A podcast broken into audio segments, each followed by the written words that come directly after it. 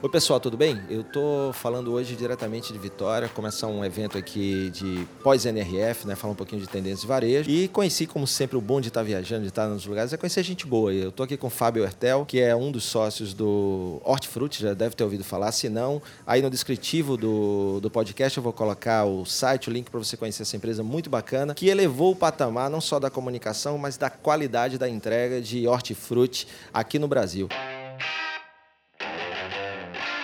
Fábio, primeiro, obrigado pelo papo, já aprendi muito com você.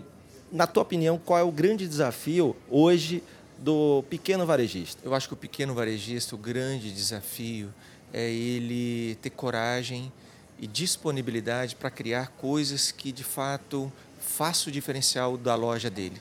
Não adianta ele querer competir com preço, todo mundo já sabe disso. Então, ele tem que estar motivado, inspirado e ser humilde para poder aprender as coisas e aplicar no seu varejo de forma encantadora. Ah, uma das dicas que eu sempre dou é participe de eventos.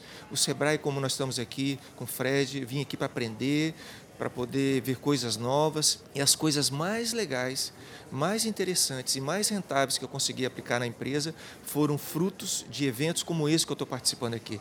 Eu estou muito empolgado, com muita expectativa de aprender com o Fred hoje nessa manhã e certamente eu vou colocar coisas que eu vou aprender aqui hoje lá nas minhas lojas. Eu acho bacana que ele está falando de humildade e assim, mais uma vez, você que não, nunca ouviu falar no Hortifruti, eu acho que é difícil não ter, não ter falado, que eles já viraram case de comunicação em vários lugares. É, ele está falando em vir aprender, mas ele já estava me ensinando um monte aqui. Essa humildade é aquela é o que eu, que eu falo muito, e você que me acompanha, de integridade, né? Você fazer aquilo que você é, fala. Ô, Fábio, outra coisa, é, diz aí qual foi nesse, dessa esse desenvolvimento da marca, qual foi o grande diferencial do Hortifruti que você acredita que realmente trouxe a empresa para esse patamar? Eu acredito que foi a nossa coragem, disponibilidade de inovar as coisas. Nós começamos um modelo de negócio que era híbrido, que não existia no mercado. Então nós não tínhamos nem com quem fazer benchmarking.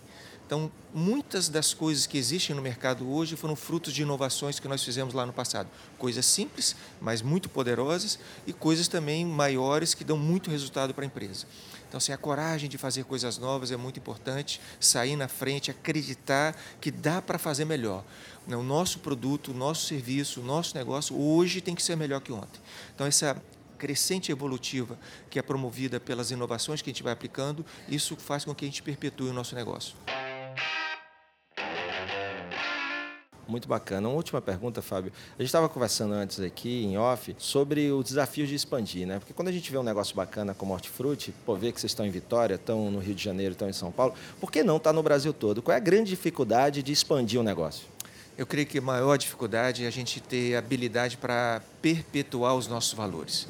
A empresa vai crescendo, uh, os novos sócios vão entrando, a nova geração vai chegando de acionistas e a gente tem que ter condições, força de vontade para preservar os valores.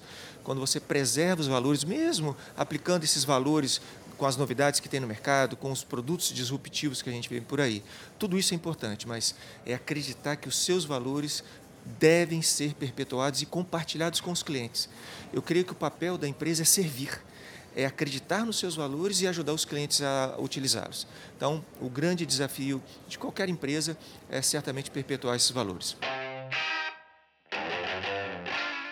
Bacana, então é, você anota aí, coragem para inovar, né, ser inovador e cuidado para perpetuar os valores da empresa, aquilo que você acredita, e o que, é que vai manter a base é, para o teu crescimento, para a tua expansão.